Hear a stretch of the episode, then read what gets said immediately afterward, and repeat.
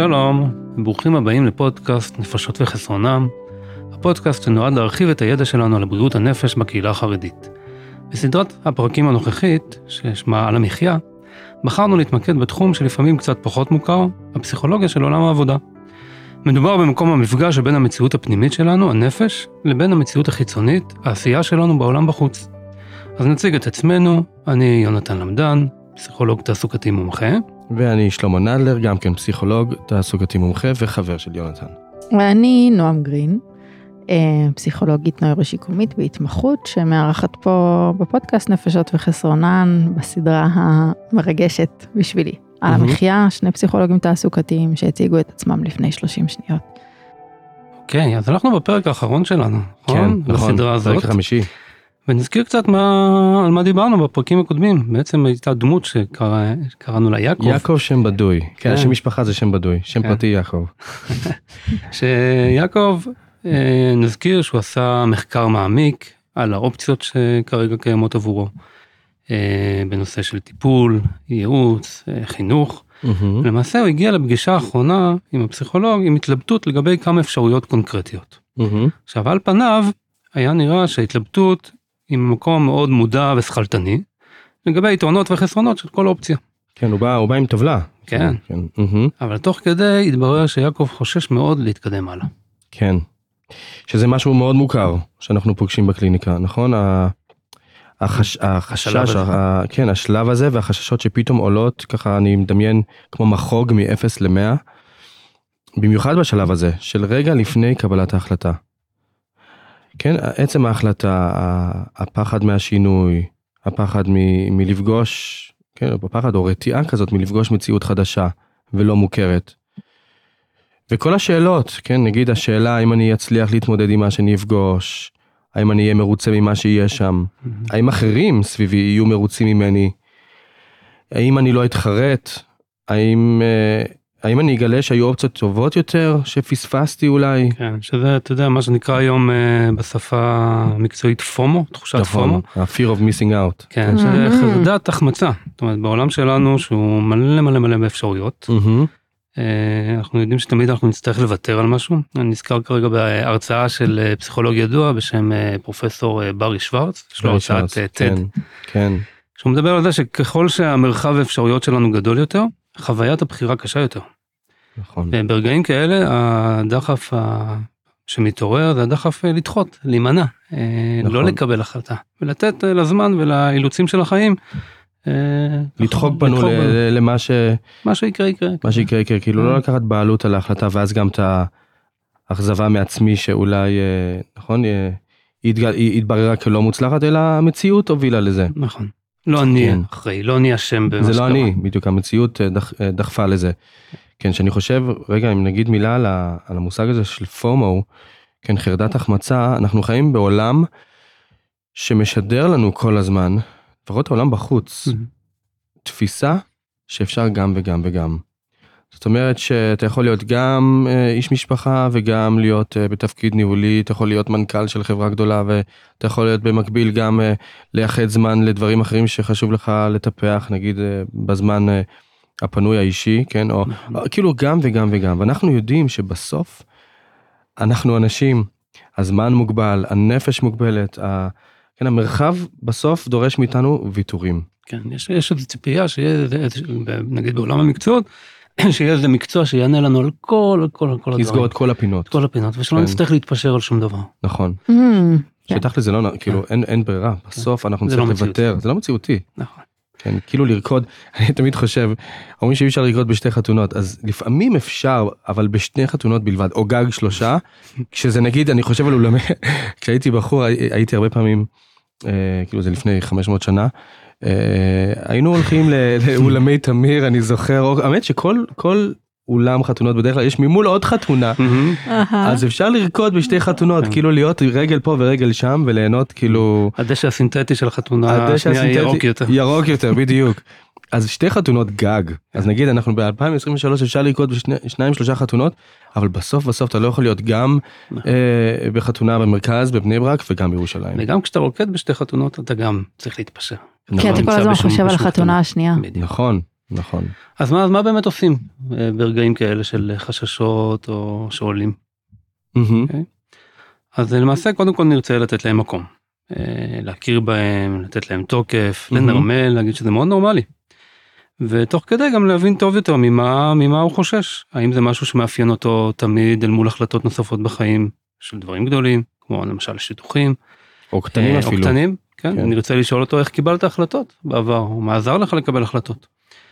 אה, או שזה משהו ייחודי שמתעורר כרגע מול הצומת הנוכחית שלפעמים נתפסת כמאוד מאוד גורלית, דיברנו על זה קודם. כן. זאת אומרת, אתה בעצם אומר, יכול להיות שהסיפור הוא לא ספציפי כרגע אל מול ההחלטה נכון. התעסוקתית, אלא שזה איזושהי תכונה או, או משהו שמאפיין אותי אל מול צמתים של החלטה באופן כללי בחיים. כן, אנחנו יודעים שאנשים יש להם אה, סגנונות החלטה שונים. מהמם. יש אה, תיאור מקסים אה, של פרופסור עופרה נבו מהמם. על טיפוסים שונים שמאפיינים דרכי נכון, החלטה. כן. אה, למשל אני זוכר את, יש לה מישהו שנקרא המיר המהיר, אמיר המהיר, כן. כן, הוא מחליט כמה שיותר מהר, לא חשוב מה, העיקר שהוא יצא מהמצב הזה של האי בהירות שהוא לא יכול לסבול אותו. כן. יש את אה, משולם המושלם, משולם כן. מושלם. זה שמנתח ובודק הרבה זמן את כל הצדדים בכל עניין בניסיון להגיע להחלטה מושלמת כמו שאמרנו קודם לא להתפשר. לא להתפשר שזה יכול להוביל לסתם, למה אני חושב לעצמי, למצב שאדם יושב על הגדר שנים ולא מקבל החלטה, כי הוא מחכה עד שהוא יס- הוא יסיים לחקור את כל הצדדים ויגיע להחלטה מושלמת. נכון. כן, ויש את משה חשה, אתה זוכר אותה? כן. עושה החלטות אימפולסיביות שמבוססות על רגשות, בלי מחשבה על התוצאות, משה חשה. נכון. ויש עוד הרבה ויש עוד טיפוסים. כל מיני טיפוסים, כן. ועצם ההבנה של איזה סגנון החלטה הוא טיפוסי לי, מהמם. אוקיי? מה- איך אני בדרך כלל מקבל החלטות, האם אני מרוצה ממנו או לא, זה מאפשר לי גם להגביר את תחושת הביטחון וגם להבין מה יכול לעזור לי להתמודד אה, בקבלת החלטות עכשיו. נכון, כי באמת הרבה פעמים החששות שמתעוררות בשלב הזה, הם, כאילו אילו חששות מתעורר, בוא נחשוב לרגע מה, מה באמת מתעורר בשלב הזה. כאילו מעבר לקושי בקבלת החלטות. נכון, מעבר ל, ל, ל, לחששות שלי מול עצמי, אני פתאום מבין שזה מתחיל להיות נוגע גם לאחרים סביבי, נכון? נכון. אני פתאום, אני מתחיל להריץ בראש איך זה הולך לתפוס אה, או ל, ל, להיראות בחיים. נכון, זה נוגע לאחרים סביבי, זה יכול להיות או בני זוג, או המשפחה המורחבת. אה, אולי אפילו הילדים, כן. אוקיי, או חברים קרובים. פה הרבה פעמים נכנסים קולות חיצוניים, כן, מה יגידו, אה. מה יקרה עכשיו, מה זה אומר עליי. מה הבחירה הזאת אומרת עליי, נכון. ו- ו- ואנחנו נרצה באופן כללי לתת מקום ל- לקולות האלה. כי אם לא ניתן, כמו שאנחנו יודעים בכלל בעולם, אה, נכון, בעולם הטיפול, אם לא ניתן מקום לרגשות האלה, לחששות, לקולות האלה, הם ינהלו אותנו רגשית. וכשכן ניתן להם מקום, נוכל לנהל דיאלוגים מול אותם קולות, אוקיי?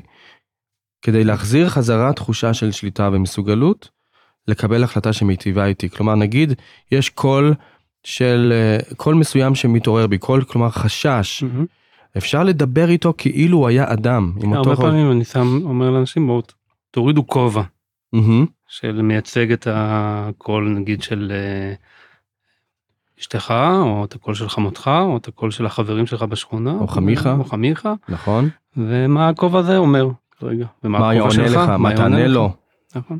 וזה הדיאלוג הזה הוא בעצם הרבה פעמים עושה איזושהי עבודה של בירור פנימי של מה בעצם מה בעצם הקול הזה נכון. וגם נכון. אבל מחזק קצת את היכולת לענות לו. נכון. כלומר, הוא מברר חלקים שלא היו מבור- מבוררים עד עכשיו. גם אדם, יש פה עוד משהו שהאדם דרך הדיאלוגים האלה שומע את עצמו אה, ונהיה יותר מובן לעצמו. לפני הדיאלוג הכל כאילו דבוק, הכל דבוקה אחת, עיסה אחת.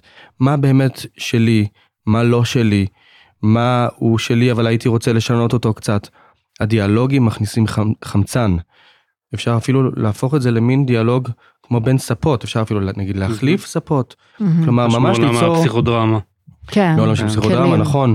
דיאלוגים שגם יוצרים בירור מעמיק יותר, מה באמת חשוב לי, מי אני, וגם הם הרבה, הרבה מאוד פעמים מובילים לאיזושהי פשרה. מהמם. לפשרה, כמו הרבה, אתה יודע, כמו שאנחנו מנהלים דיאלוג על כל דבר, מהדברים הקטנים של החיים לדברים הגדולים.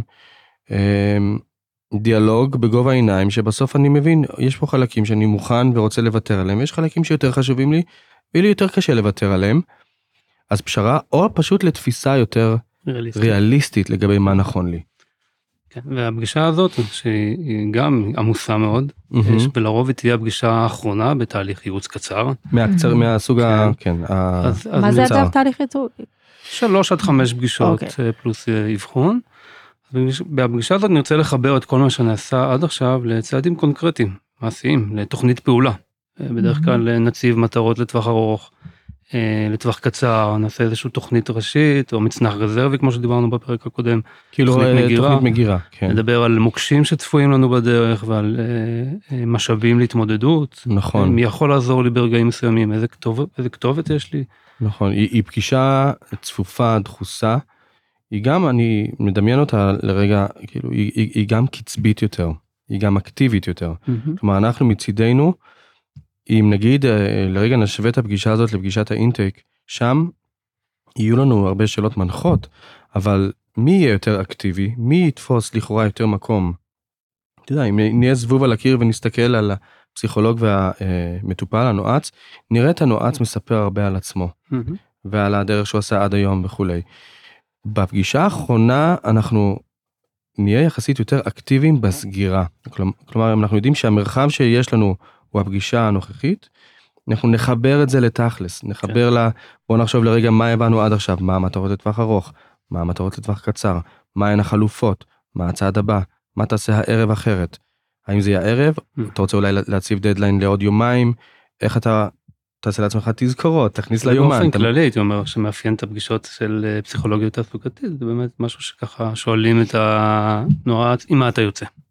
עם מה אתה Mhm. הולך לעשות הלאה. נכון, בכל פגישה. נכון. אני, אוקיי. אני מדמיין את זה כמו קצת כמו כדור, אה, לא כדור פורח, איך זה נקרא? כמו, כמו בלוני הליום. מהמם. אנשים באים עם חלומות, עם שאיפות, עם, אה, עם ערכים, עם תובנות, יוצאים מהתהליך עם תובנות. ובסוף, אה, כדי שנהנה מכל השלל הזה, אנחנו צריכים להחזיק מחזיק בחוטים, בחוט. כן. חוטים פשוטים, אה. חוטים הכי פשוטים, להאחז בהם חזק. כי בלי זה לא נוכל ליהנות מהכדורים האלה, מה, מהבלונים, כלומר הם פשוט יתעופפו להם.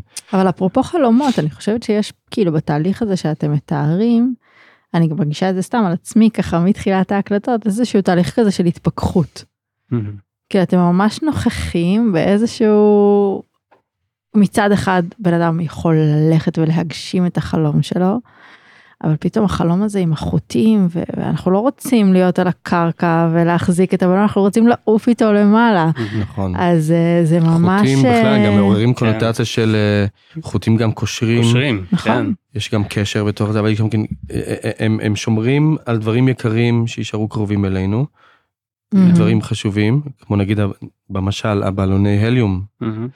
אבל הם גם קושרים אותנו. נכון. כאילו אני חושבת על החלום שלו של הרופא. כן. כאילו יעקב רצה להיות רופא. אני נכון. תוהה, הוא- הוא הוא הולך לרפואה עכשיו? כאילו זה- נכון. זה מעסיק אותי השאלה הזאת. אבל, אבל לפעמים באמת התנועה תהיה לכיוון השני, לעזור לו לחלום. אהה, כן. זאת אומרת דווקא לחפש את ה... כן, לחפש את המקורות הפנימיים לחלומות ולהגשים את עצמך. אה, לא תמיד המפגש עם המציאות הוא מאכזב. אומרת, יש כן. פה חיבור למציאות, כמו כן. שאמרת, אבל יש פה גם חיבור לעצמך. ולדעת שאתה יכול. שאתה יכול, ובכלל, גם הר- הרשות לחלום, שלא. הרבה פעמים אנחנו פוגשים אנשים שלחלום זה דבר שכאילו, אנחנו לא, כאילו, מה יעזור לי לחלום? Mhm. מה יעזור לי לחלום? או מה יעזור לדבר על רגשות בכלל? על מאוויים, על שאיפות, על מה הייתי רוצה, כלומר, אנשים הרבה פעמים לא מאפשרים לעצמם, כן.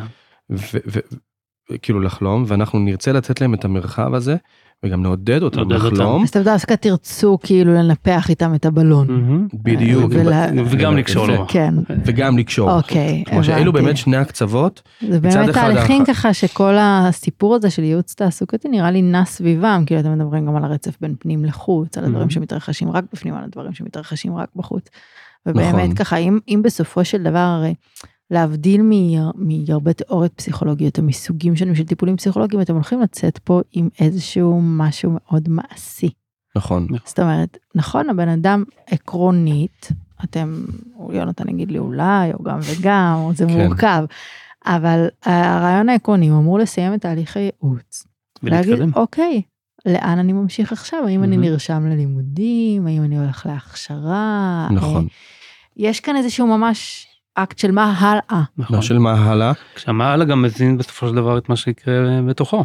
נכון. כן. כן. זאת אומרת, התנועה, אנחנו, כאילו נשאף שבן אדם יעשה תנועה בחוץ. ואנשים נשארים אבל ב- בתהליכים יותר ארוכים כדי לעבור ליווי סביב הדבר הזה או להרחיב את, אה, את מוטת הכנפיים של, ה... לפעמים כן. של התהליך הפנימי. כן, הרבה פעמים תוך כדי תהליך מתברר הצורך ב- באמת בליווי יותר ארוך. אה, בטיפול, חסמים שונים, כן. אה, אם זה סביב אה, קבלת החלטות או בכלל לצאת מאזור הנוחות אה, ולשנות משהו בחיים. אוקיי. אה, לפעמים אנשים בכלל מגיעים עם סוגיות אחרות שלא נוגעות לתהליכי קבלת החלטה תעסוקתית, כמו עיבוד חסמים וקונפליקטים שמתעוררים בעולם העבודה. זאת אומרת, אחרי הכל אנחנו יודעים שאדם מגיע לעולם העבודה עם האישיות שלו. מהמם. אוקיי? לא תולים את האישיות, נכון? אנחנו אומרים, אדם לא מגיע לעבודה ותולה את האישיות על קוליו, כן. אני ונכנס חשבתי כמו שאתם רובוט. מדברים גם על האישיות אבל גם על כאילו אירועי חיים נכון. או זיכרונות, או, הכל. או סיטואציות מסוימות שבהם אנשים נמצאים אז כאילו. יש כאן באמת את ההתחשבות הזאת ובאמת אני ככה נעה בין תחושה קלה של התרגשות מ- מזה שכאילו אוקיי איזה יופי יעקב עכשיו אה, עשה תהליך ועמוק והוא יודע והכל לאיזשהו אה, באמת התחושה הזאת של אוקיי כמה מקום יש לחלומות. נכון, אגב, את אומרת חלום, אני חושב, יונתן, הרבה פעמים הרי אנחנו גם נמצא את עצמנו עוסקים בעיבוד, אה, אפילו בת- ממש בתהליכי אבל על חלומות שאנחנו מבינים שהם לא יתממשו. נכון. עכשיו זה יכול להיות דברים קטנים, קטנים במרכאות, כן, אין, אין קטן, אה, קטן וגדול זה מאוד מאוד אישי, אבל אה, אופציות שכנראה כבר לא יתממשו, ואולי ניתן ביטוי לחלקים האלה בנפש דרך עשייה אחרת, אבל זה לא יהיה, או מסלול. הרחבת החלומות. או להבין, הרחבת החלומות. לנסות לדייק ולזקק מה היה בחלום הזה. ואולי אפשר למצוא אותו בעוד עוד דברים, עוד מקומות. Mm, כן, יפה. נגיד, אני חושב לרגע על רפואה, אבל יעקב, נגיד הרצון הזה להיות שם במקום אה, מושיע, או ברגע קריטי שחייבים אותי, ואם אני לא אהיה שם, אם היד שלי לא תהיה שם אה, מושטת, אז מישהו חלילה, חלילה אה, אה, לא יקבל את, את העזרה הרפואית שהוא צריך. אז יכול להיות שאם אני אתנדב כמגיש עזרה ראשונה, כחובש, אם אני אהיה פרמדיק מהצד, אה, לצד עשייה אחרת רחבה שכן מתאימה לי כמקצוע, אז, אז אני כן אקבל מענה, או לפחות מענה חלקי, מענה טוב דיו לחלקים האלה. כלומר, ה- המקצוע הוא, הוא לא חייב, זאת אומרת, הצמאון או הכמיהה למקצוע כדי לתת מענה, למענה מאוד קונקרטי, הרבה פעמים יש, יש, יש דרכים הרבה יותר גמישות כדי לתת מענה. אבל אני, אני. אתה חשבת, אתה הבאת, סליחה, אני תכף משחררת אתכם ל- להמשך הליינאפ שלכם, אבל יש כאן, אה, אה, אני חושבת על יעקב ועל רפואה, וכזה אתה אמרת, אולי הוא נורא רצה להציל אנשים, אני חשבתי אולי הוא נורא רצה בכלל מקצוע יוקרתי, נכון, וזה דברים שככה, אנשים לא מודים בהם בקלות. אוקיי. נכון. וזה גם, להם. זה גם חלק מהדבר הזה כן. שאתם עושים, כן, כאילו גם כן. להתייחס לצרכים. האדוניסטיים, ל... אוקיי. נכון, לגמרי. נכון, כלומר, אנושיים, צרכים אנושיים. צריך כן, כן. אגו. כן, ול, ולנרמל אותם, כלומר זה, אנחנו מזמינים אותם לדבר על המקום, כאילו זה המקום, אם לא פה תשמע את עצמך מדבר, אה, ומבין מאיזה מקום, אה, זאת אומרת, מה, מה, מה, מה עומד מאחורי החלום. החלום, אז, אה, אז, אז, אז זה ינהל אותך מבלי שתבין לאן זה לוקח אותך, יפה. כן. אנחנו תכף נסיים, כן. ואני חושב לעצמי, אולי המאזינים שואלים את עצמם לרגע, מה קרה עם אה, יעקב? מה קרה עם יעקב בסוף? איפה יעקב? אתה יודע, קופץ לי. הייתי רוצה נגיד להגיד עכשיו שהוא היום הוא כן, הוא- הוא הרופא מצליח, רופא או מצליח, עובד אה, סוציאלי, ו- כן, מנהל. מחלקה אה, גדולה. כן, אז האמת היא שאנחנו לא יודעים. כן. אה, גם, אה, איך אומרים, גם, טוב, יעקב הוא שם בדוי, אה, אבל, אבל האמת היא שזה באמת ככה שלרוב אנחנו לא יודעים מה קורה בהמשך, נכון? נכון, לפעמים כן נקבל דש, אה, עדכון מאנשים שפגשנו בעבר ורוצים, או לשתף, או שבאים לעוד איזושהי התייעצות. אה, בצמתים שונים, נכון. אבל לרוב אה, לא. אנחנו פשוט סומכים על התהליך הזה, נכון? וכמובן כן. תפילות, שהוא מגדיל את הסיכוי להחלטה נבונה, הגיונית, מיטבית. נכון. החוויה האישית שלי זה של זריעה. אני כאילו זורע ומתפלל שיצאו דברים גדולים מה, מה, מהזרעים, ואני לא, הרבה מאוד פעמים, אולי רוב הפעמים, אני לא רואה את היבול. אבל נכון. אני מאמין אמונה עמוקה שמשהו גדול אה, וראוי יצא מזה. ושוב, כמובן הרבה הרבה תפילות שנהיה שליחים טובים.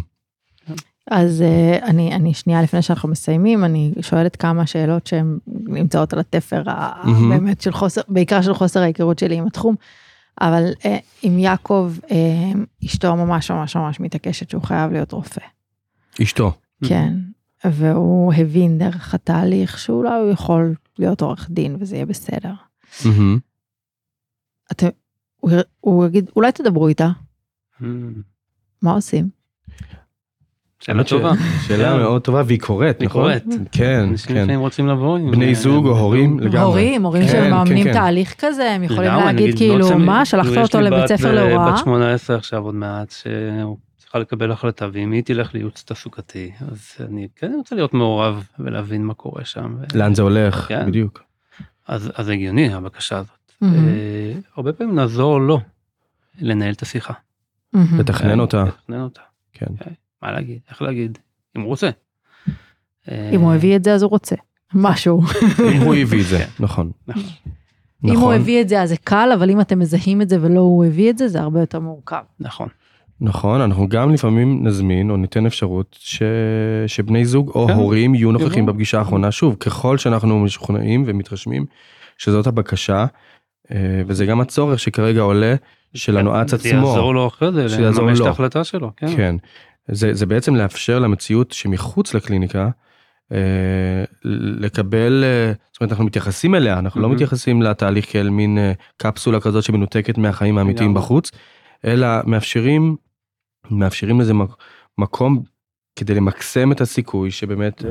להחלטה יהיו שורשים. כן, אני אני אומר, אם בת יצאה עם תובנה מי היא, בסדר, מבחינה תעסוקתית, ומה האפשרויות שלה, והיא קשה לה לתווך את זה להורים שלה, אז בפועל היא תיתקל בחסמים.